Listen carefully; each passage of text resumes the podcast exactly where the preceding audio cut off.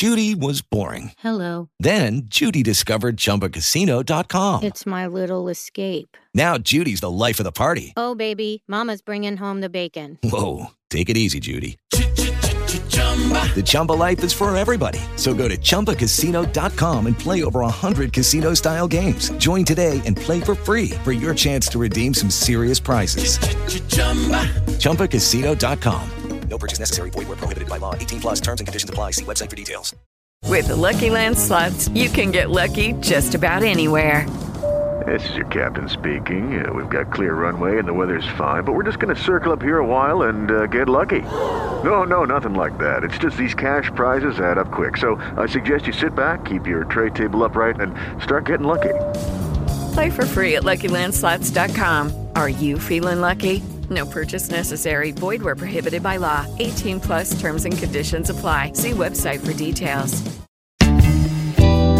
It's time to get sexy on secular sexuality.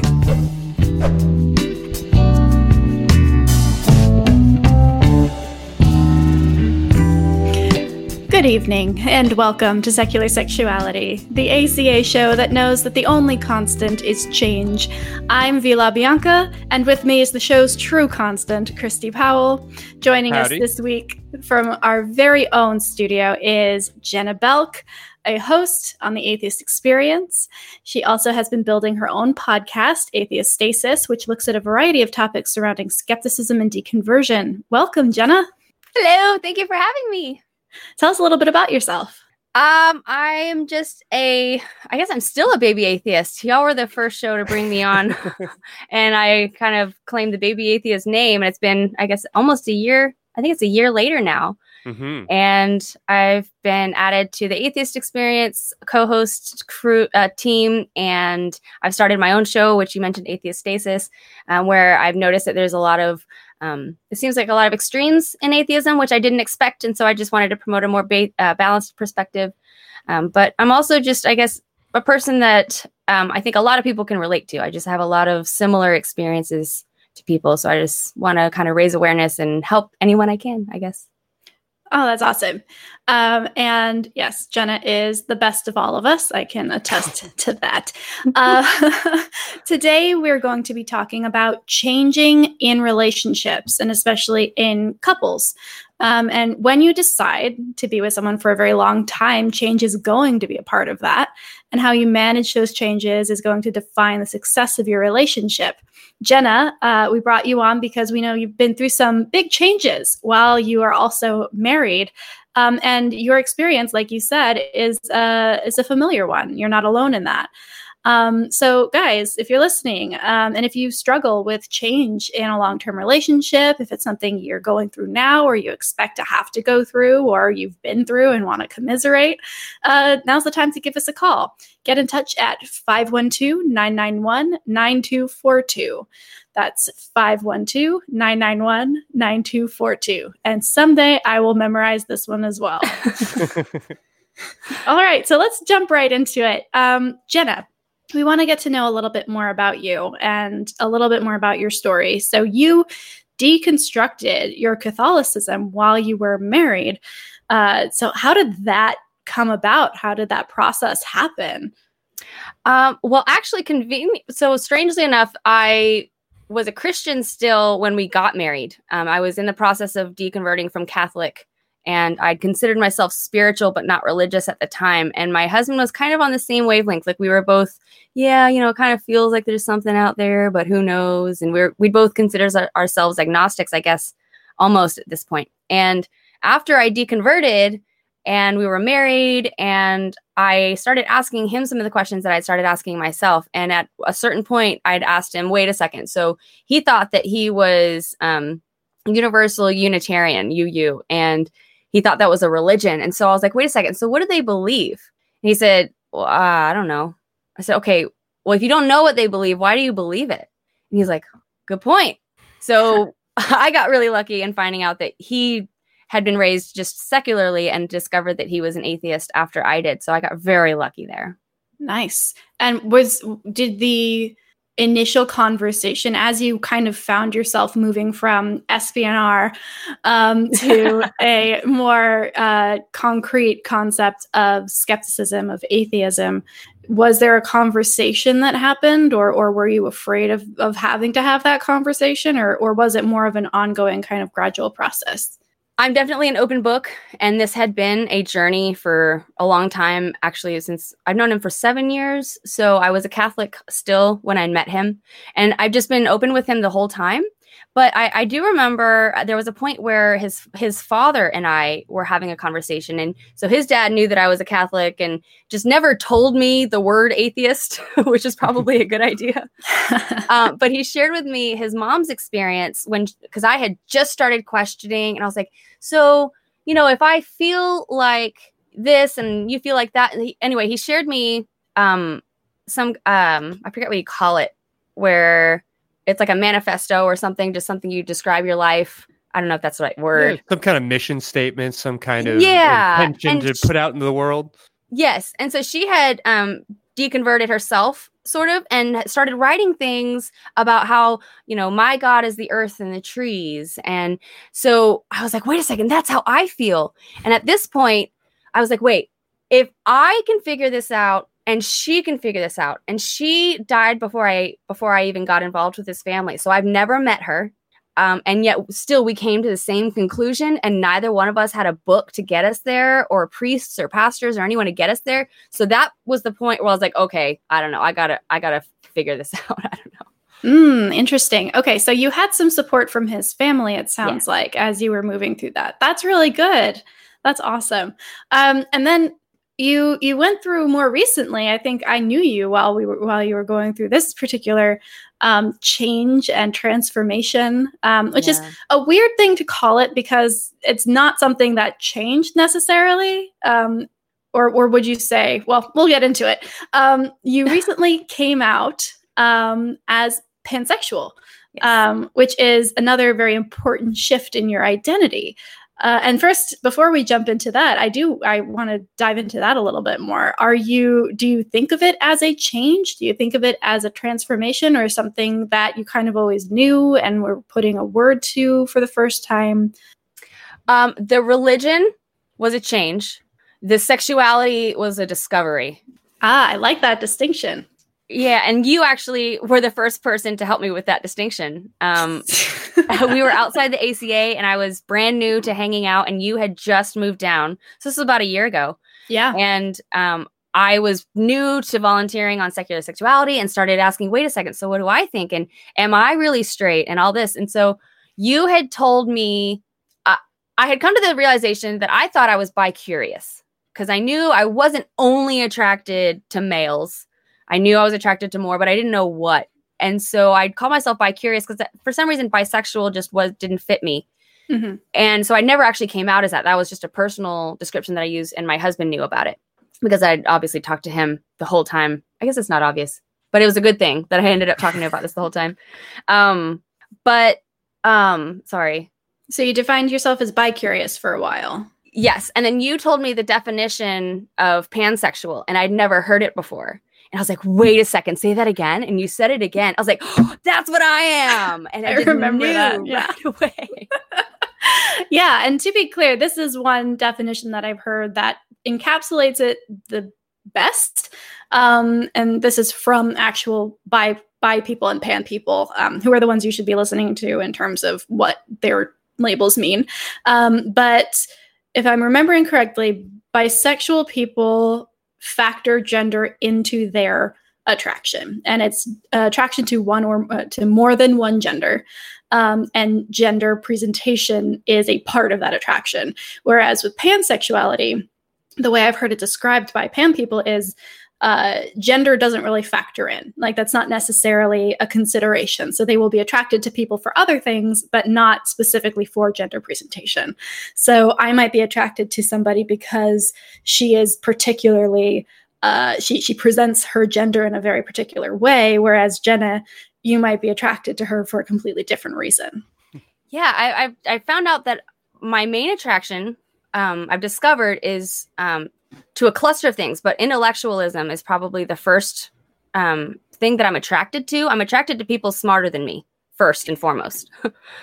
um, and so I think from there it trickles. Like if it's a if it's a romantic relationship, it's different from if it's a sexual relationship, and if it's uh, emotional relationship, it's different. So, Mhm. um, but I've found that regardless, genitalia does not matter to me when it comes to what I'm attracted to.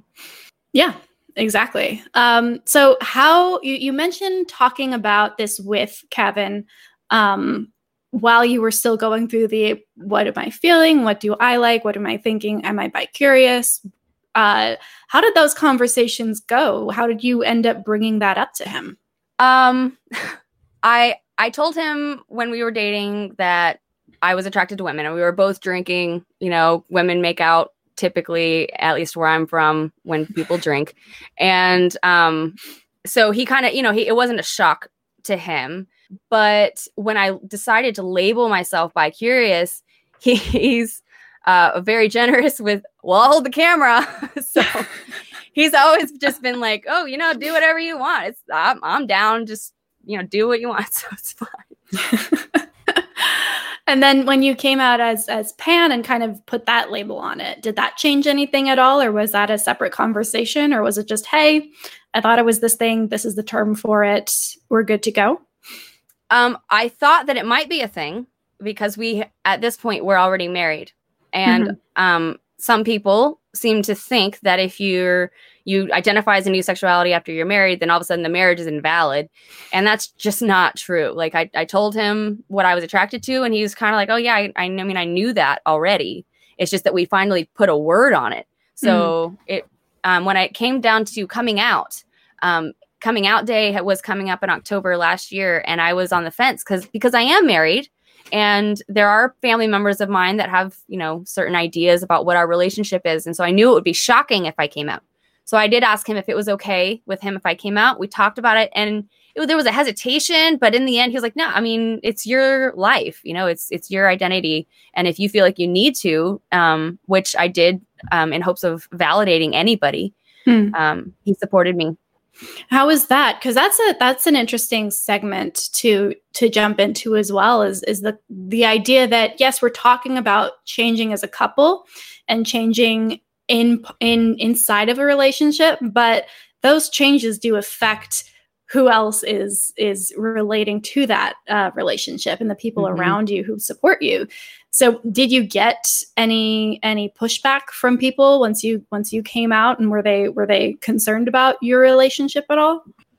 Um, oddly, when it came down to losing religion and changing my my uh, sexual identity, I have gotten almost nothing. What's happening is I'm being told that another person's being asked by another person who's wondering who heard from another person, and there's just I'm hearing that there's just circles going on around me, but nobody almost is talking to me. Mm-hmm. So when that happened, um, I had been told that some people reached out to my my in laws, and I don't think that I had actually come out to them about that specifically yet. But I'd been Ah. at least having that conversation, so they weren't shocked, but they were caught off guard. Um, they weren't expecting it, and so they were like, "Wait, wait, wait!" So people are asking me if your marriage is over. Is your marriage over? And I was like, "No, no, it's not."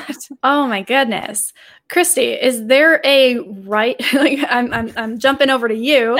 Yeah. Um, is there a right time to bring family into these kinds of conversations? Because I feel like there's there's that balance of this is our personal lives and our decisions and what we do is only going to if it's going to affect us positively we're going to do it but there is this other element of okay what if someone tells this person who we're close to and they don't know yet Yeah, no, the the right time is whenever you feel like it, right? Like it's whenever you want to, which is really tricky because there is all of this pressure and obligation and this sense that you don't necessarily even have the right to choose or the right to these freedoms when of course you do, but those choices are going to affect other people. So it's tricky no matter how you slice it, but what I encourage people to remember and you know, one of the reasons we don't typically recognize like coming out day on this show or have some, you know, tense concerns around that area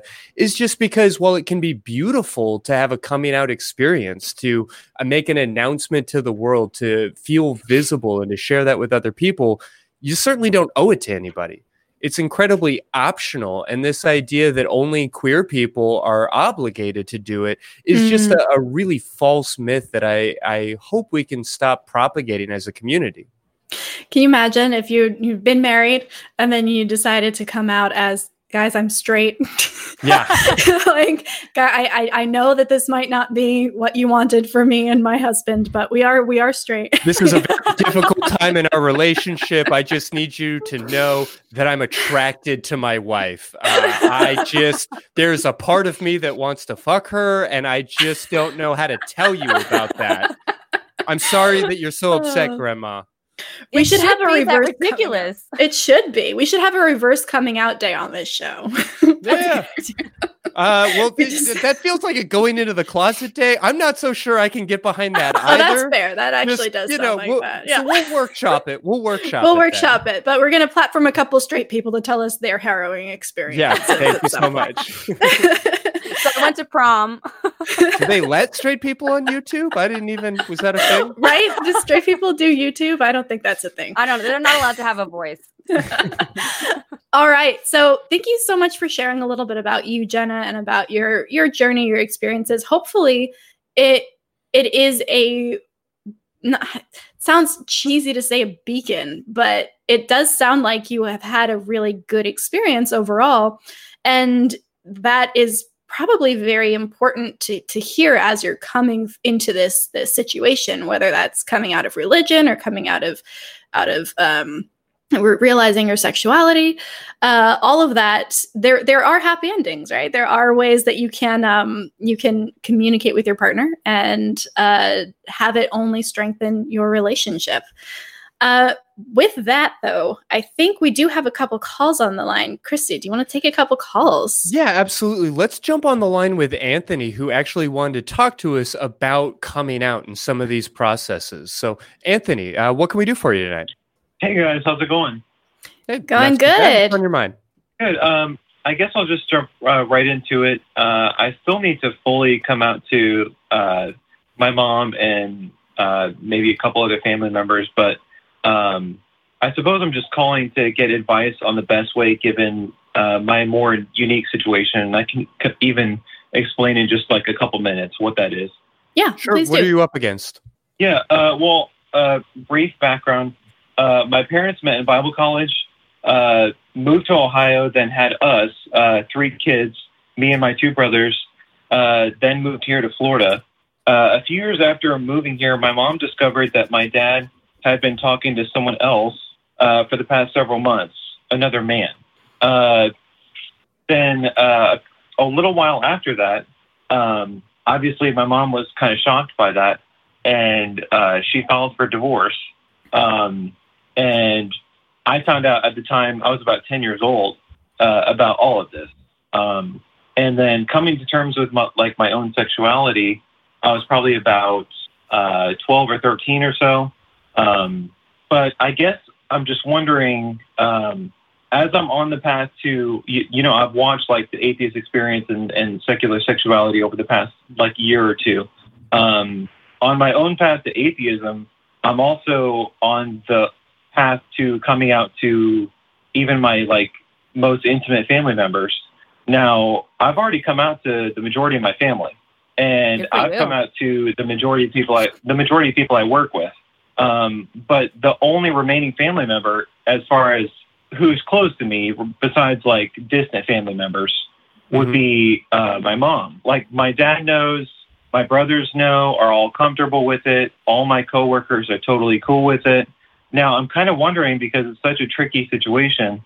You know, we were raised in an apostolic fundamentalist uh, Christian household. So my grandparents were apostolic pastors like Pentecostal apostolic, and uh, my mom is their daughter.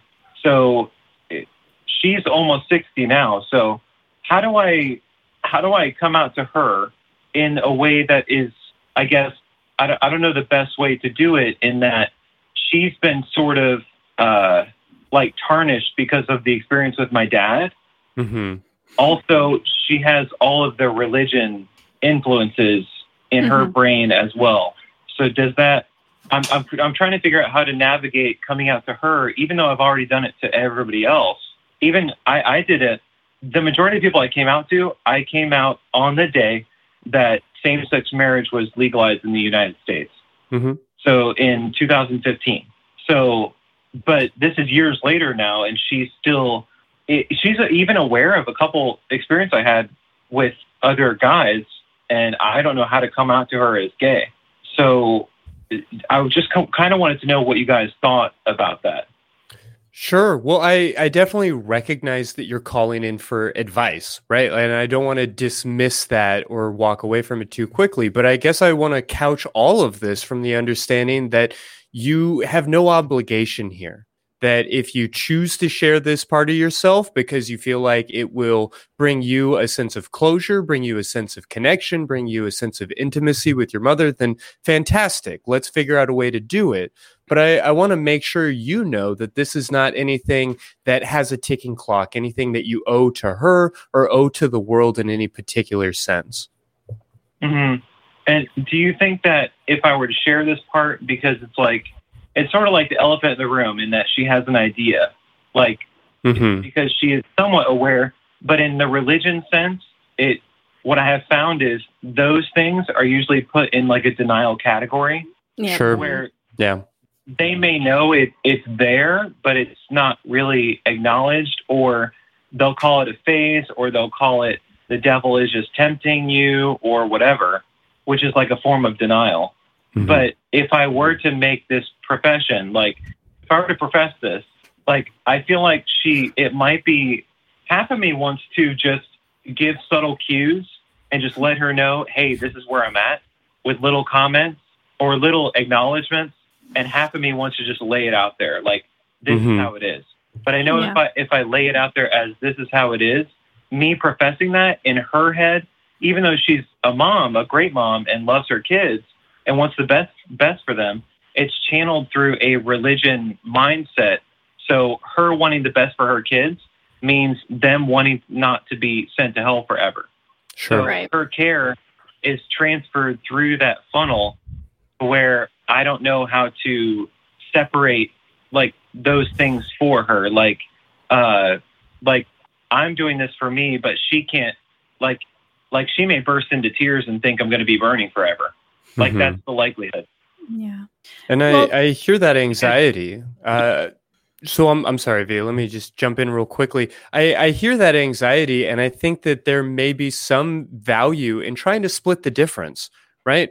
Not being passive, not just sort of casually mentioning, playing the pronoun game, talking about your friend Gary, or these kinds of things where you're dropping hints, but also not making a big production and creating a lot of anxiety by saying, Mother, we need to have a talk. You know, not necessarily creating that sense of drama around it and just presenting it in an open and honest way that says, Mom, uh, I, I love you. I wanted to share this thing about you. I feel a little uncomfortable that we haven't talked about it before. And I just wanted to kind of mention to you that this has been my experience. I personally, I wouldn't recommend tying in a lot of concerns around her personal experience or around your father or these different things. I hear that you're sensitive to them. And that to me feels like enough because she's going to let you know where this is striking her, what her initial reaction is, where her particular triggers are. And so long as you are in communication with her and responding to that, I don't know that you necessarily need to take your story and fold it in or complicate it with all of this additional baggage. Really, if you feel it's important to share this side of yourself with her, and I, I think it really can be, I would encourage you to, in the least flashy way, but in the most direct way, just kindly let her know that this is a piece of yourself. Uh, v and Jenna, let me let y'all jump in.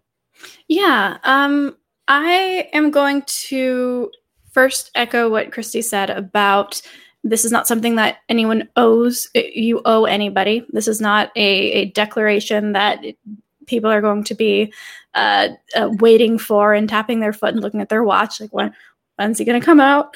Um, but uh, I also know that if I were in the position of uh, your mom, I would feel like if everybody else in my family knew this very important thing about somebody that I loved, then I would also want to know that, even if it was going to hurt, even if it was going to be confusing. I think if she finds out in a way that is not the way you want, um, there could be some damage there. And that's not, again, to say you should run home and do that right now or anything like that. But I think that wanting to mitigate the hurt is understandable and it's valid but also you cannot parse her religion from her experience from her love from you for her. That is something she is going to have to do and it's something that she's going to have to confront uh, if you decide to talk with her about this. This is not on you to to navigate uh, how she is going to interpret this. The most you can do the absolute most is to just be honest and be there as she is processing this, as long as that's mentally and emotionally and physically safe for you to do. Yeah. And h- how would you, um, you know, because I'm going to have this conversation with her, and I what I believe is, you know, while I, uh, I'm I'm certainly hearing all you guys are saying, and I certainly agree with that. I don't owe it to anybody as far as you know, uh, having. I, I shouldn't feel forced to come out to anybody, or I, like nobody should be. I shouldn't think anybody's waiting for that. But um, I know if I do, especially to somebody so important to me, like you know one of your parents, sharing something so personal to you, it would open up so much more just channels for honesty in every other aspect. As far as if you were to do this, like be open about this, every every other channel is so open because of how sensitive this is to them. Mm-hmm. So I'm kind of uh, I that's kind of my motivation to do it, and I want to do. I'd rather do it soon, just so I can. I'm 28 now, but as far as I don't want to have part of my life concealed from them because I want them to still be involved in my life. Mm-hmm. So um, I know it would be more rewarding, I think, if we were just totally honest with each other, and that way it could be fully transparent. But I know that when I that does happen, she will probably pull out the Bible and be like, well, you know what the Bible says. Because Mm-hmm. I was brought up in that. And Mm-hmm. what I'm not ready to do is also come out as atheist at the same time and say that, well, I don't agree with the Bible either. I don't believe any of it. Right, right. That would be a that would be a So I'm twofer for sure. Right. So right. So not only do I have, you know, coming out in hopes that it won't trigger something in her because of her past experience with my dad, I also won't cause too much rejection because of religion, but Mhm. then to dispute it by facing it with my own atheism, I don't really know how to navigate all of that. Right. I think what I would just what I would say there, and that is that is that's a reasonable thing to to be concerned about. Um, and I know that I have faced similar things coming out as bi and will face similar things when I do finally officially come out to my family as non-binary. Um, but the the most I can I can offer you right now, I think, is to say you do not owe her uh, the satisfaction of letting her hurt you emotionally or mentally or berate you using the Bible, right? If, if she pulls out the Bible and says, Well, you know what the Bible says, you have every right to say, Mom, I wanted to tell you because I wanted to be honest with you and I want this to be mm-hmm. a, a place where we could be honest with each other. But I, I'm not interested in having you refute this. I know who I am. I know what I want. And this is not the time or the place for this. And if you're going to continue down this path, I'm going to leave. And then it becomes a choice that she has to make again, which is her prerogative. Do I continue down the path of trying to, uh, you know, make my point, or do I follow my son's lead and use this as an opportunity to grow together? Yeah, I, I really Yeah. appreciate that, V, that it's not about uh, having an argument, right? Because there are plenty of websites that can show you how to go through the Bible and debunk the verses around homosexuality and to get into all of the hermeneutics and all of the sophisticated interpretation of what this specific Hebrew word meant to these people at this time. I don't see that there's going to be any value in sharing yourself with your mother while also having this etymological argument and debate. It really is just about saying, right. Mom, this is me. This is true facts about me. They're not open for debate. And I hope that you feel okay about that. But this is just new information for you. Do with it what you will. And part of why I think we keep couching all of these answers in the revelation that you don't have to have these conversations is because the conversation might not go well. And I just want to acknowledge that for you. That as mm-hmm. important as this is, and as much as I empathize with your desire for it, I want to acknowledge that there's not a way to control for that. There's not a way to master her response. And you mm-hmm. can try to mitigate it by being kind, by being open, by being honest and direct. But that this could very well be a divisive issue and it may even damage your relationship in a lasting way and I I just want to be sensitive and honest about that fact. Yeah, I, and I, I would want I, to add. I certainly appreciate. Yeah. Um, I just wanted to add, just I I can't offer you any advice better than what they have given you. They've given you fantastic advice that I'm going to take myself. Um, but I can speak from my experience and what I what I didn't like about it. Um, but also, it's just it's very different in that I I came out publicly on Facebook and I didn't tell anyone in my family. Uh, I regret that because now I'm out and I have no idea what anybody thinks. I have no idea who knows. I have no idea who's talking about it. I have no idea who cares. So I I realize that what I should have done is I should have uh, displayed the behavior that I wanted to see from them. I should have let it come about in a normal conversation in my experience with my family um, because that was the only honest way to do that. Um, because putting it in their face like that hurt them and scared them. And now I just hear silence. Um, but at the same time, be careful not to assume anything because I thought I would get a certain reaction and it was the complete opposite. And I mean, I think I know my family, but then something like this happens and you find out who knows. Everybody's mm. different. Mm. But don't beat yourself so, Jenna, up. You're saying that yeah, so Jenna, you're saying that it, sort of let it come about as naturally as possible in a conversation? If, if I could do it again, I would just allow any conversation that I have with any family member casually drift towards sexuality or whatever I it, you know it comes to. And then as it comes up as it becomes appropriate say oh you know I'm an atheist or oh you know I'm I'm pansexual. And then just not have it be an in your face kind of thing you know? Yeah. And it doesn't have to be like a broadcasted announcement. It's just kind of like mm-hmm. well I shouldn't have. kind of how it is. Yeah But also, if it's eating you alive from the inside out, and you know, I have over a hundred, you know, immediate family members, it may have been the best way for me. Who knows? Um, but either way, I don't beat yourself up.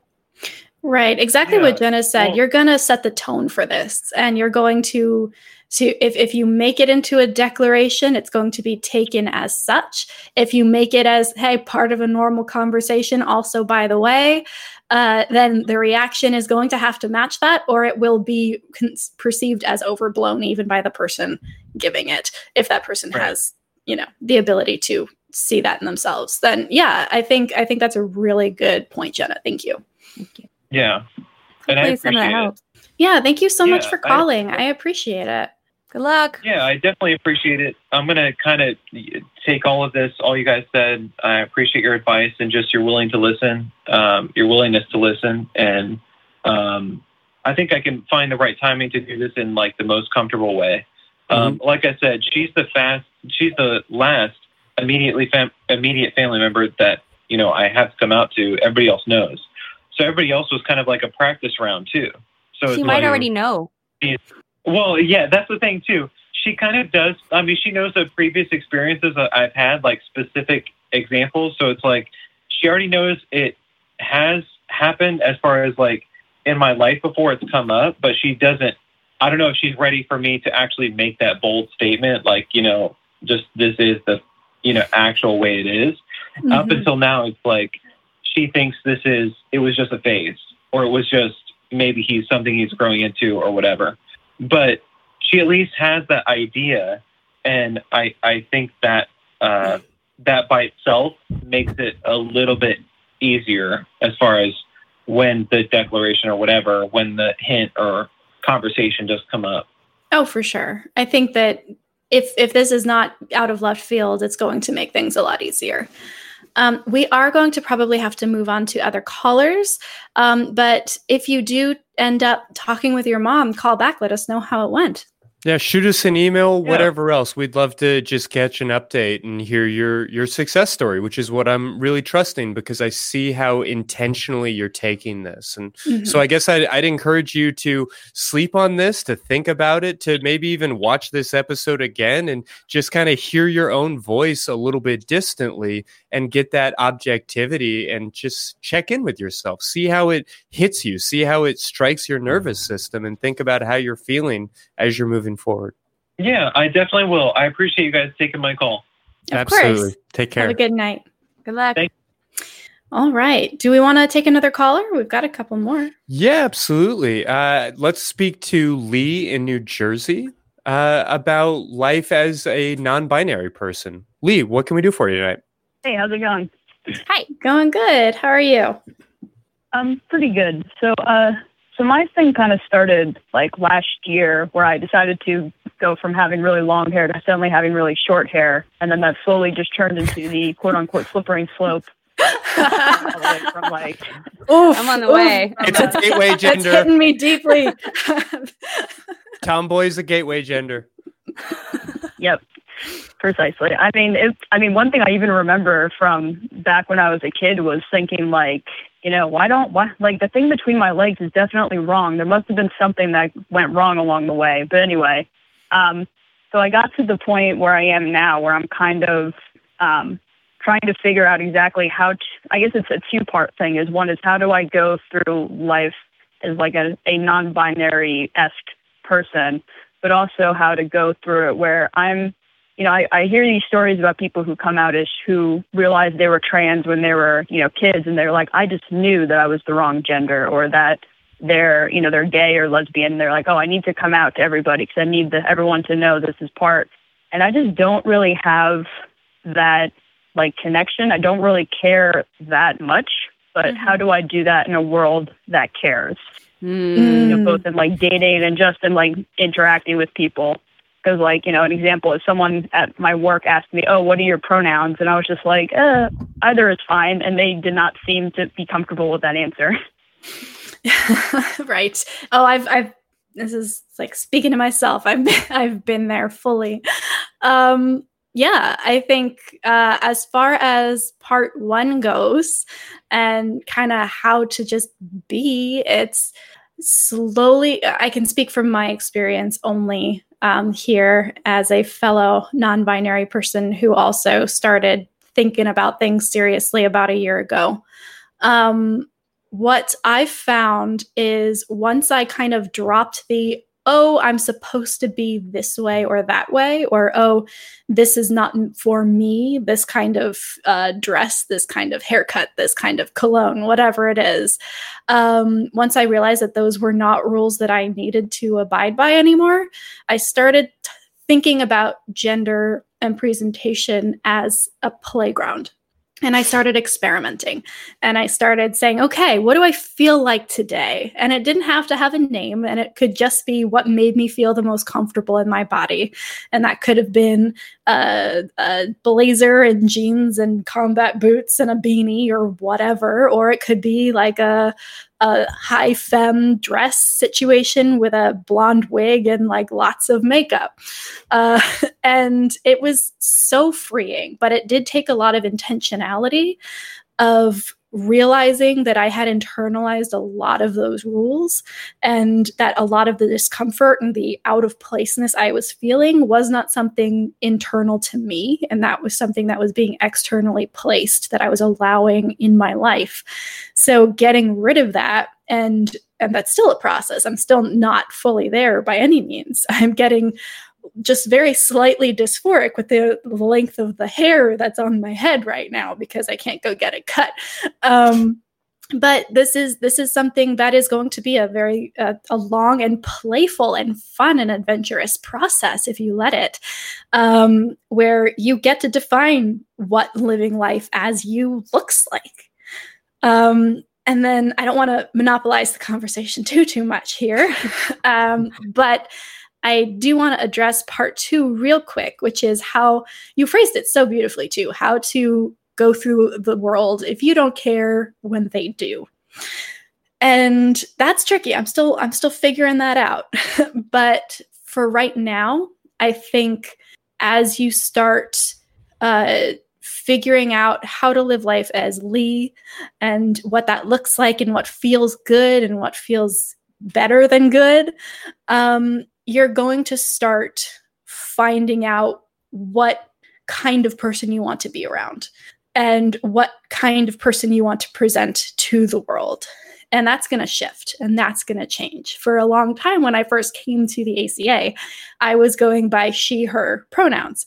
And then about a couple months in, I was like, mm, it doesn't it doesn't feel right. It doesn't feel right because i'd already started thinking about it. So i was like okay i'm going to go by she her or they them and then I would have the same conversation that you referenced. What's your what what are your pronouns? Whatever. Call me anything you want. It's fine. And that again, yeah, was never satisfying for the other person. It was always very confusing. Um, and then very recently, a couple months ago, I realized that she her just really didn't sit right at all. So I removed that. And even just today, I had to have a conversation where I was like, oh, actually, by the way, I'm they, them now. And it's just because I don't care enough to tell everybody that that was the case. And when they, you know, forget or get mixed up, that's not a big deal. But it, uh, it is definitely a process and and realizing that you are going to move fluidly through this and that where you are right now could be where you end up or it might be the starting point of something much different later down the line um, that is going to help I think, not only give you a place to put your focus, but also help you understand other people and why they care a little bit. Before you respond, I have a question that has to do with this. And I'm so happy that you have the opportunity to speak about this and because this is important. But so, as you mentioned before the show, you said that you hadn't told the crew that you were they, them yet. And I thought that everybody knew. And so somebody had accidentally said, or actually and said she, and I kind of went, they. and that's how the conversation came up. And that's how they found out you're a they. But I wonder, and I after I'd said that, I'd wonder, is that my place? Yes, um, that is a great question, Jenna and Lee. Uh, you can feel free to weigh in on this too. Um, uh, I personally find that very validating when mm-hmm. somebody does jump in and say, "Hey, by the way," and if if somebody were to get really angry at someone who didn't know like how dare you? or like try to white knight it then it's annoying. And then it's like okay what are you trying to prove? Because that's i wouldn't get that mad about it. Um, but if you if you are in the if you are in the vicinity of somebody and they're they're using the wrong pronoun um, as long as you know that they are out publicly then yes definitely jump in and say hey by the way um, the only caveat there would be like i'm i'm very clearly out publicly. I talk about it on live air um, to the people in the room so that's fine. But in lee's case lee how do you feel about maybe somebody jumping in and saying oh by the way um, lee prefers these pronouns or these are lee's pronouns that's the thing i don't like i don't really care what someone calls me. So that kind of went along with what my my friend's reaction when he asked me, and I said I didn't care. So like you know, I've been called sir before because the the way I am is I have I have short hair and I dress more masculine. So I've been mistaken for sir, and I don't really care. People who know me, you know, I've been you know I'm been female and whatever, so people know you know my my name is you know a female name, so they call me she or you know Miss or whoever. And like either, as long as I know they're talking to me, I don't care if the person calls me sir or calls me miss, whoever. So mm-hmm. I don't care. But then I, that kind of blends into, you know, if if I'm talking to someone and they are calling me, you know, Mister, and the person next to me knows or thinks, you know, says, oh wait, she's Miss, and they start saying, "Oh no, it's Miss Care," and then I'm like, you know, just forget it. You know, how how do I kind of navigate that sort of issue where again I don't care, but again everyone else kind of does and tries to make sure, you know, the ones who are go by Sir then are certain people who go by Ma'am or Miss, and it's stuff you know along those lines. I guess is what I'm. It's like like for example, I, I dress more masculine at work. I wear like suits, but I don't really wear ties because I don't really like ties. Mhm. But you know, usually the females don't have to wear ties. But if I'm dressing more masculine, does that mean I should wear ties because that's what men typically wear, or should I just kind of dress the way I am? Because I, I don't want people to be mad at me for you know the man not wearing a tie to a professional outing when, but technically I'm not hmm. really a man, so. You know, all that Technically, kind of everybody else there, and they just don't realize it. yeah. no, let me, I let me step in with a, a strange metaphor, if I can, that I think will, will fit this. Uh, so, my name is not Christy in the sense of my birth certificate. Uh, that's not what my mother named me. My mother named me Christian. And I, after a certain point, didn't want my the first thing that people thought of when they met me to be a 2,000 year old system of oppression. Go figure, right? And so I, I could have gone with Chris. I could have gone with all of these different options. Somebody threw out Kai as a possibility. I don't feel like I could pull off Kai. And so I, you know, Chris didn't seem like the right fit. And I wanted to acknowledge and embrace uh, the feminine aspects of my identity. And frankly, in sort of a na- younger, naive way, wanted to draw fire in particular from trans and NB folks. And so I, I came to this moniker. And to be clear, that's not a, a, stage name in the sense that my my kiddo, my partner, they call me Christy. My family calls me Christy. These types of things. Uh, I made it up, and it's not written down anywhere formal or official. So how do you spell it? Right? Like my birth name is Christian. So do I use a Y? Do I use an IE? Should I throw a K in there just to fuck with people? uh, and I don't particularly care. It's really not motivating to me to be super concerned about how people spell my name. I've never been that person. I've never really understood folks who get pissed off at their Starbucks barista for not including an H at the end of Sarah. it's just never been a motivator for me personally. But I also feel, if not an obligation, then at least a certain conscientiousness when I do shows like this, when I am, you know, speaking somewhere, when I'm handing out business cards, I have to choose a spelling.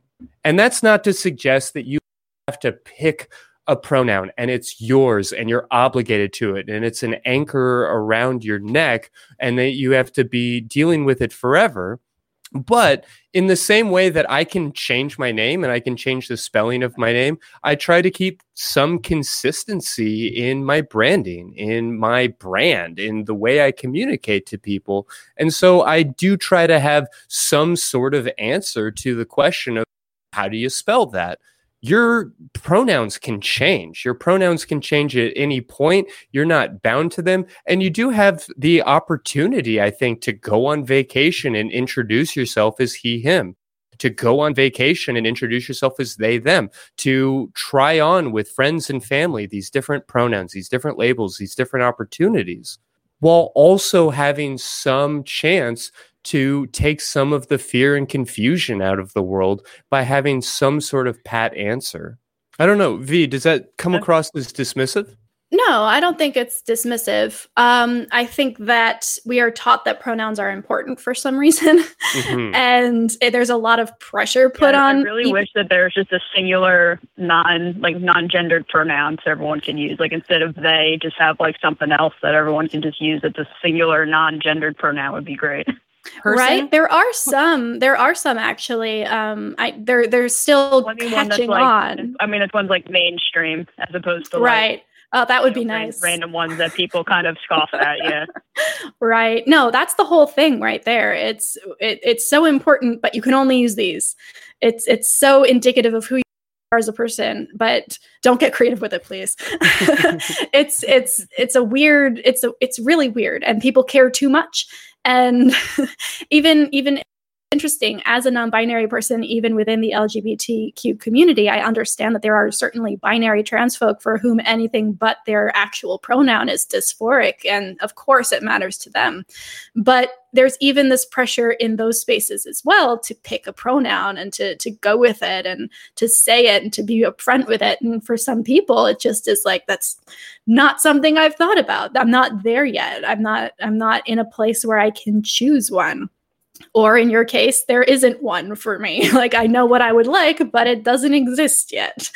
Um, and so that's kind of why i'm so excited about on like the online uh, LGBTQ space is because we are coming up with these words and these these phrases and these terms and these pronouns that slowly but surely are being normalized. And I bet you anything, we are one of the last generations who are going to have to deal with. Uh, I wish there was a non-gender pronoun that was mainstream that wasn't they them.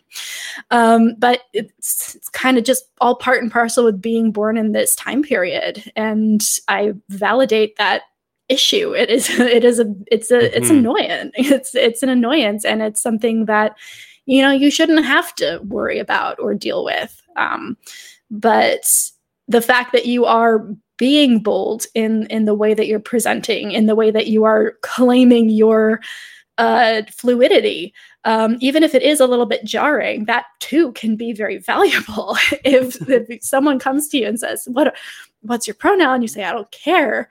What? That's a possibility? That's an option? What's going on? So by itself it's it's a huge act of of moving that conversation forward. And i think that's kind of where christy was going as well.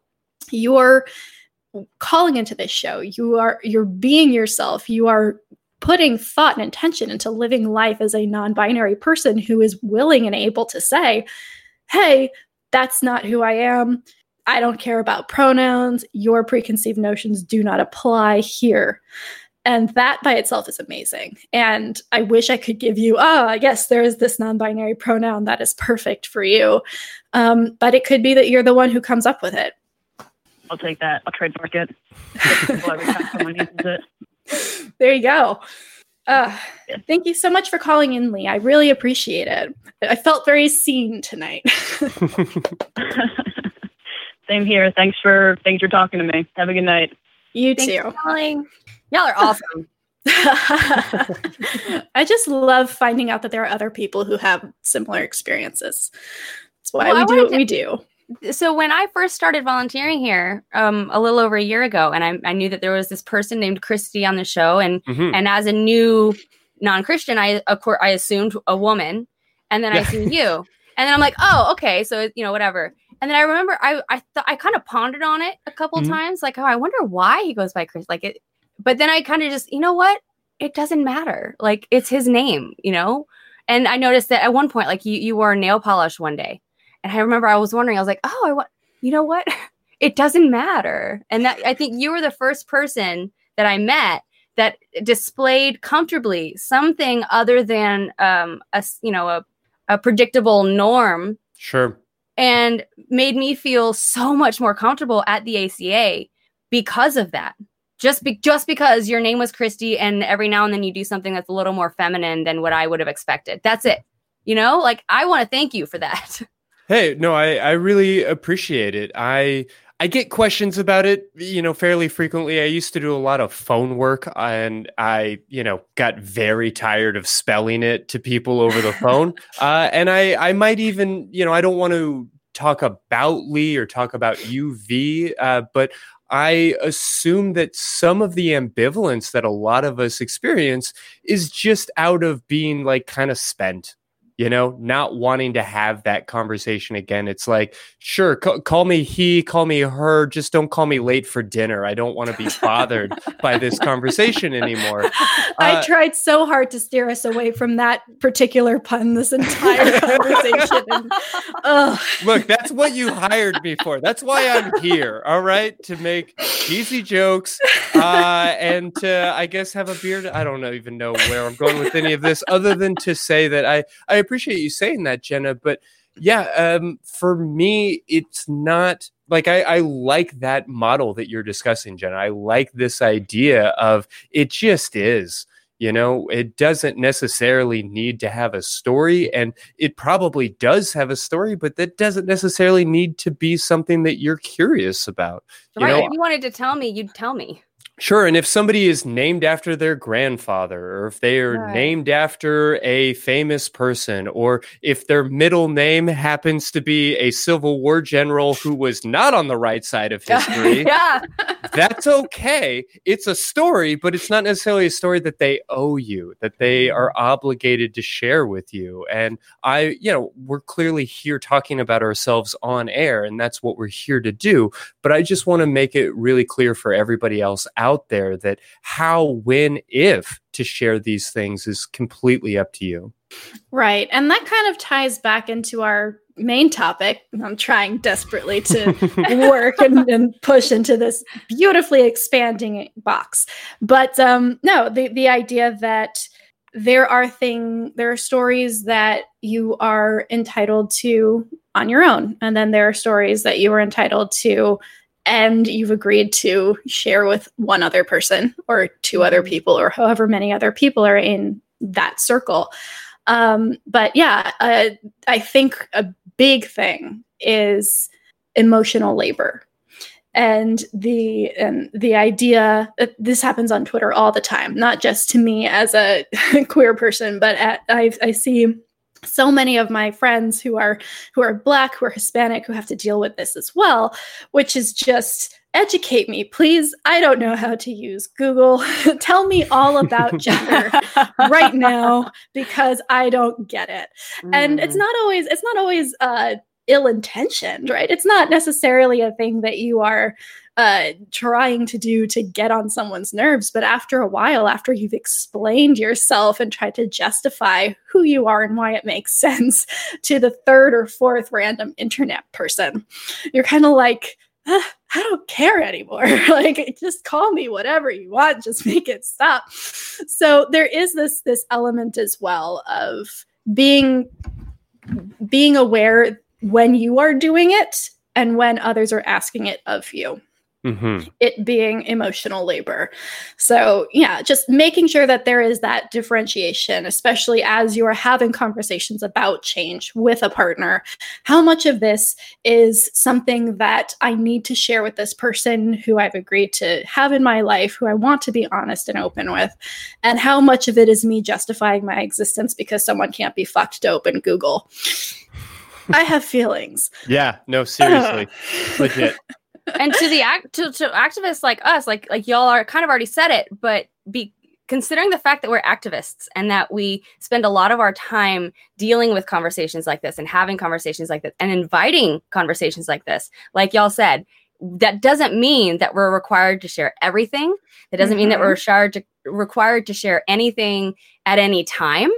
Um, just like before we got on this show, y'all asked me, okay, what are you comfortable with us sharing? You know, just because we're we care and we do share things, like y'all said, doesn't mean you have to. Yeah. Right. Well and said. just because you say, I don't care what pronoun you use for me, doesn't mean that they're entitled to a dissertation on why they them actually existed in the 1300s for your information. and it's in Pride and Prejudice. So there. Yeah. All right. Um, we are coming up on top of the hour, and we do have a few more interview questions for you, Jenna, and to discuss as a group. But I do want to make sure we get to Michael in Florida first. All right, let me get Michael on the line. Uh, Michael, you wanted to talk about a, a narcissistic partner. What's on your mind tonight? Yeah, so basically, it's not that I have a narcissistic partner. Um, and I've actually called in to talk even before and talked about this, but uh, basically, I um, had the chance of leaving a cult. And after um, spending a lot of time just doing research on cults, one thing I noticed is that um, cult leaders have tend to have narcissistic personality disorder, and it's very common naturally. And so, what I was wondering about with the topic is, um, like, how do you deal with um, somebody who is narcissistic and then all of a sudden gets religion? Or, to put it more bluntly, I guess to put it more bluntly, why is it that when a narcissist gets religion, everybody else gets screwed? Hmm. Oh, this this entire show is just like V. I see you. it's actually Yeah. quite disconcerting. also, hi, Michael. I think I remember you. Um, Yeah. yeah, um, I'm going to let Christy start this one off if you want to, or Jenna. Sure. I, I, mean, feel like I've I, been talking a lot. well, I, I guess I just have to say, as a therapist, uh, the number of people who come into my office to tell me that somebody that they love has narcissistic personality disorder greatly outstrips the number of Americans who have narcissistic personality disorder. That is Fair. Mm. not at all, Michael, for me to dismiss your experience or to tell you about you. But I do want to be really careful in the way we throw around these diagnoses and the way we throw around this terminology and just encourage you to not see your partner or whoever we're speaking of as a different type of person, as if you are a homo, a homo sapien and they are some other completely different species. Just because you have a diagnosis like the one that you're describing, all of that is to say that you have symptomology that statistically happens to line up with other people who happen to also have certain symptoms. It's not a prescriptive label. It's not a, uh, particularly when we're talking about MT, M, NPD, we're not talking about a genetic concordance we're really just describing a bunch of personality traits and it can be useful to have these labels but i just want to make sure that you're treating this person as a person first and acknowledging that they may have some personality traits that are really difficult and i certainly empathize if you feel like you are being uh, criticized if you're being condemned if you're being controlled because of their religiosity but I, I just want to maybe mention all of that as we're having this conversation about that particular diagnostic label. Right. And Michael, I'm pretty sure he, Christy, you meant you in the general sense, because Michael personally does not have a partner who is uh, narcissistically. Uh, I'm sorry, I must have misunderstood that. Yeah, Yeah. when I yeah, so when I talk about when I'm talking about narcissistic personality disorder, and I don't want to mention his name, but I'm mostly referring to the leader of the group that I was in, and you know, just over time, seeing how he would interact with people, and I don't necessarily blame Christianity or the religion for that 100%, but it's I I mean, I just don't understand how people can use their religion or um, other beliefs as a justification to feed into their narcissism. You know, I just think that in this case, uh, the religion provided him the opportunity to feed into that. Does that make Yeah. Yeah, I do. And I and I want to avoid talking about hypothetical people or people who are not in the room just because that tends to get into straw manning pretty easily. But I do Yeah. you know understand exactly where you're coming from as somebody who had a a parent who displayed very many of the personality traits of somebody with NPD and who used religion as a cudgel to oppress and to control. I get it. Um, and I think this kind of touches on a broader conversation that I think we are going to get into in the last 15, 20 minutes of the show, which is okay, so we're talking about change in a relationship. What happens when that change is not good? What happens when that change is not uh, you know, just a lateral shift, but something that actually diminishes the the the quality of the relationship. Whether that's um, somebody who finds uh, a, a hole on a particular uh, ideology and starts influencing the the relationship in a way that is not conducive to it being healthy or positive. Uh, how do we deal with that, and when do we know when enough is enough? Because at some point, sometimes these changes can be worked through. And if you care about the other person, I think that a good first step is to take the the the mindset of let's find a way to work through this. But that's not always possible. That's not always the case. Um, so yeah, I think that kind of opens us up to a broader conversation that ties very nicely into the last segment of our interview with Jenna. So Michael, I'm going to take this and I'm going to run with it and we're going to finish out this conversation wrapping back into this concept of when is the change something that ends a relationship. So thank you so much for bringing this up in such a perfectly like wrap everything up in a bow kind of way. yeah, it all ties in. it's all connected. all right. Thank you so much for calling in, Michael. I really appreciate it. And I hope to hear back from you either on this show or Talk Heathen. Thank you very much. Have a good rest of your night. Take care. Awesome. That actually worked very well with this last this last group of questions um, as we kind of wrap up. Um, so I feel like we, we didn't get to get into too much of Christy's experiences or my experiences, but we all have these experiences, right? Of things changing in a relationship that could make or break it. Could be the thing that makes it 10 times better, or could be the thing that, you know, makes us decide to part ways. Um, so, in our collective experiences, because we are the experts of our own lives, and hopefully our our thoughts will help others feel less alone. What are some good tools to use to get your relationship through a period of change? Jenna, I know you were talking about communicating constantly with your husband. And it, nothing was ever out of left field it sounds like because you were open about every step in the process. Yes actually um, when i started being open with him about my confusion with um, who i was physically sexually emotionally romantically attracted to um, and he was open to it he actually had decided um, or we had decided that he was okay with for the time me going out and exploring whatever I wanted. Hmm. Okay. So this is an agreement that we made with each other for that time that, you know, this is what's happening. This is what we're both okay with. Now, that doesn't mean that all of a sudden we're in a poly relationship. That also doesn't mean that all of a sudden we're in an open relationship. It just means that he allowed me the freedom to explore. And after we did that, we're still, I mean, we're the word I, I use is was we're monogamish, like we're we're monogamous, we're together. But who knows? who knows? You know. Mm-hmm. So um, that, that that's what I would say is that communication and honesty from the get go are the only way to make it work. Mm. And I, I avoid extremes in any way I can, but I will use them there. Yeah, and it's a really good indicator of the strength of the relationship and the overall health. If you feel like you can come to your partner with anything and then just discuss, hey, this this could be a difficult conversation to have.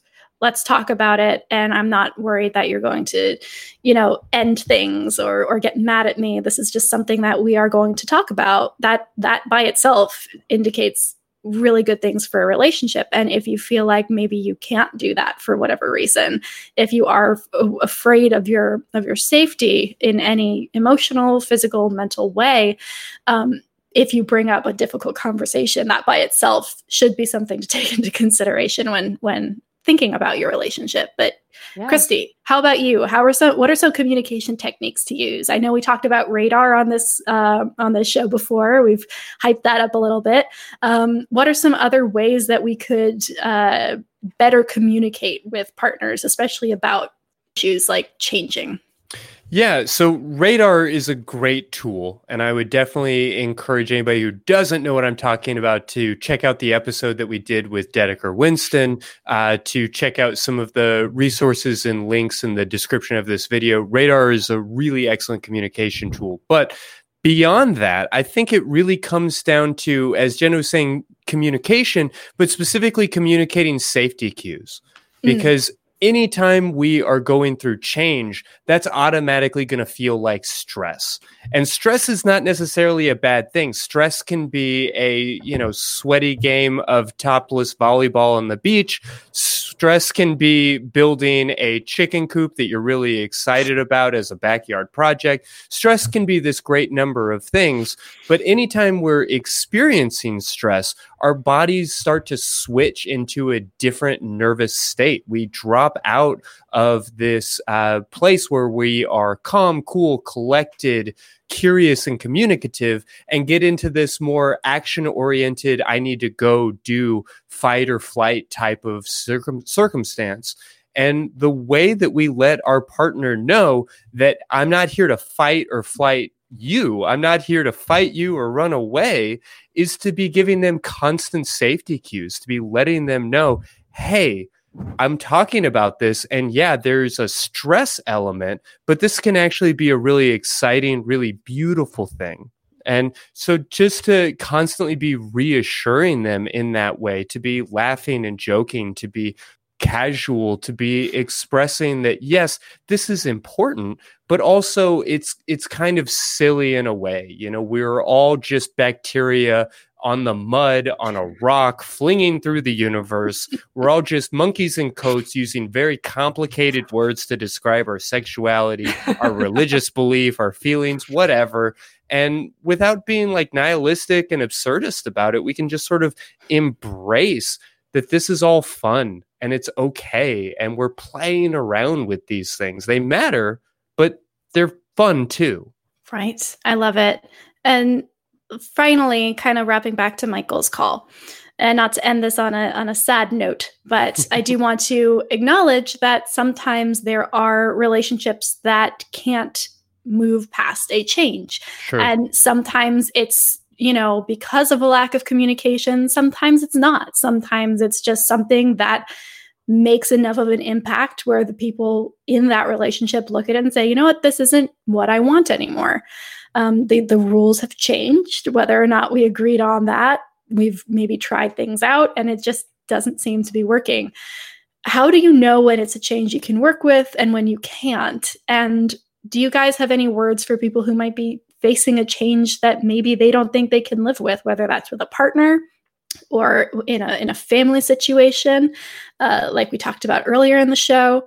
Uh, how how do we parse that You know, one piece of advice I give to all couples is just to recognize that the phrase and for the rest of my life can have an incredible weight to it, right? Mhm. So Mhm. acknowledging that any relationship can end at any time and still be valuable, still be okay, still be really beautiful. Uh, I, I don't mean to spoil anything for anybody who hasn't finished The Good Place. Go ahead and fast forward 45 seconds. But we all need this opportunity to no i'm just kidding i finished no, it. in, in the in the vaguest possible terms, we all need this opportunity to uh, know that there's an end to things, right? And that doesn't mean that we want them to end. That doesn't mean that we need to walk through the door, that we need to leave our partner behind, that we want to go on to the next phase.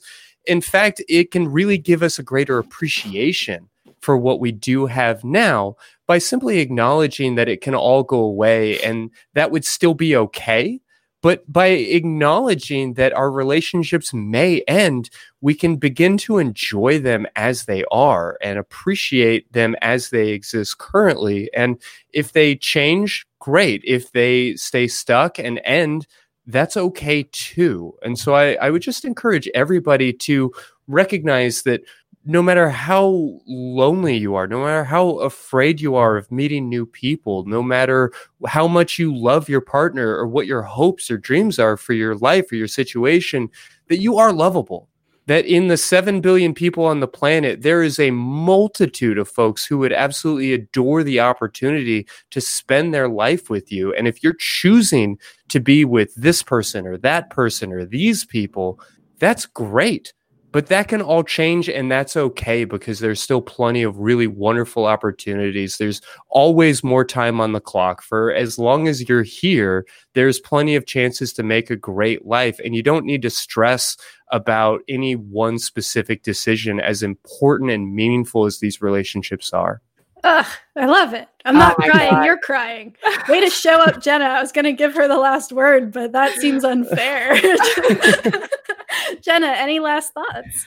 Well, actually, I was I was going to kind of add on to that is that you know just because a relationship ends doesn't mean you can't take what you learn from that and apply it to the next one. Mm-hmm. So, like Mhm. for you know any rela- romantic relationship I've been in, I have looked at those and said, okay, what went well, what went wrong, and I've used that in this one.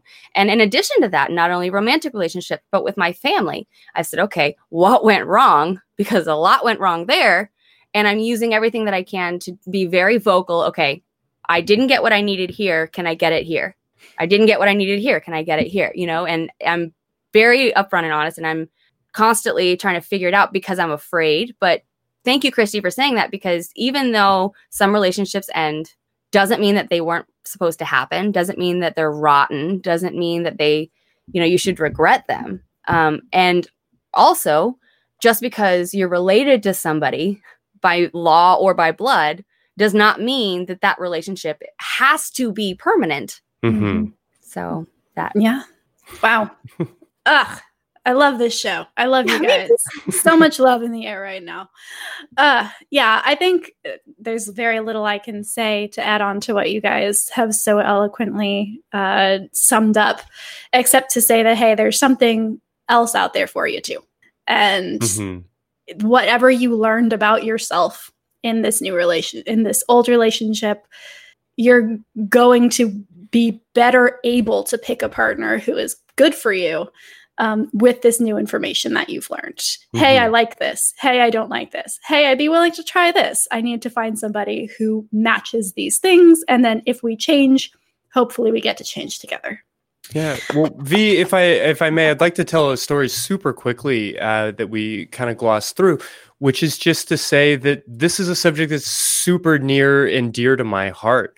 Uh, a number of years ago, as my right before my ex and I ended our 11 year relationship, we actually went and got sort of matching tattoos of the Greek symbol of delta, the symbol for change because Mm. we recognized that our relationship was going through a lot of shifts and that we weren't entirely sure whether or not it was going to continue to last. And a lot of people who knew where we were and what we were sort of thinking at that time were like, You got matching tattoos? Like, was this the last ditch effort to make it last? And, you know, I, I was quick to say, like, I, uh, well, I guess uh, the reason I'm telling this story is because one, I want to acknowledge that even though that relationship ended, that it's still a part of me. It's still something I carry with me in the way that Jenna was talking about. It was still beautiful. You know, certainly I have some regrets, but it's not as if I would delete that part of my life from my memory. It's not as if I would give up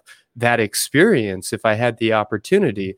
And I guess the other reason I mention it is because I put a picture of that tattoo on my website in preparation for this episode. And it suddenly occurred to me that if we don't talk about that story, it's going to be super weird. just have that picture out there. So wanted to make uh. sure to get that on the transcript at some point. Oh, love it. I love it. Consistency. Great. Yeah. That's actually my fault. I got the notes out way too late this week. um, uh, before we jump to social media and how to get in touch with us and how to stay connected to all the lovely people here, I do want to give a shout out to our crew cam and to the lovely group of people who are. Oh, echo. Working so hard to keep this thing going. uh, I love it. I love it so much. Thank you Be all virtual. so much um, for being here before we were and for making sure that this episode gets to go out, even though Facebook crashed, uh, not Facebook, YouTube, YouTube. crashed before we got on here, which was kind of scary, but uh, but we made it. All right. If you guys want to see more of Jenna, and why on earth would you not want to see more of Jenna? uh, follow the Atheist Experience right here on the A- uh, AEN network. That's on 4:30 p.m. Central on Sundays, and also Atheist Stasis. Anywhere else they can find you, Jenna? Um, I'm on Facebook, but I, I actually just created a Discord server under my name, so that's probably the place that I'm going to be interacting with people the most because it's hard to interact with a lot of people through Facebook. Um, but I would say that Atheist Stasis is probably the best option, and I'm going to be releasing episodes every week now from now on. So nice. All Fantastic. right. How Um, long did it take the two of you to figure out to pr- how to pronounce that? I, I- like, did V? Did you have to practice before this episode? Atheist stasis? no, I, we we had talked about it before. They I, were- I'm on the show. they were part of the I need to know how to. I need to know how to pronounce the shows I'm on at least. uh, uh, and if you want to uh, see more of us at Secular Sexuality, you can follow us on Twitter at Secular Sex. You can email us at sex at atheist-community.org. And you can call our super popular uh, hotline um, where you can leave a voicemail that we will play on the air and answer. Uh, that is 512 666 ask. That's 512 666 0275. Um, and as always, uh, we are here every Thursday at 7 p.m. Central. Christy, want to take us out? Yeah, you know, I, I just want to mention super quickly since we didn't get into all the details that for relationships that are going through transition, I actually just released a video about how to open up an existing relationship. And so I'd encourage folks to take a look at that. That's going to be on my website at Valence Counseling or here on YouTube. Uh, and I, I guess I just want to really thank both of y'all for this conversation. We covered some really interesting ground, and I'm really proud of the folks who are calling in who are engaging with this material. So I appreciate y'all so much. I appreciate, of course, everybody who is watching from their homes. We see you even as you are sitting home alone, oftentimes by yourself. And that sounds we, really creepy. it, Christy. it really does. Yeah. Staring through the TV. I guess I, we I see just, you. I guess I just mean to say that uh, I think many, many, many people don't realize how difficult this is. You know, they are see themselves struggling and they don't realize that others are. And as somebody who, you know, people share their secrets with, I guess I take it for granted that folks know just how difficult this COVID 19 experience is for many, many of us. And I want to continue to take a moment and acknowledge that for everybody. Um, but with that, whether you're quarantining in place with your friends, with your family, or by yourself, we do hope that you'll find a little bit of privacy and go out and give yourself that big ol' orgasm. Or better yet, that you'll give somebody else one.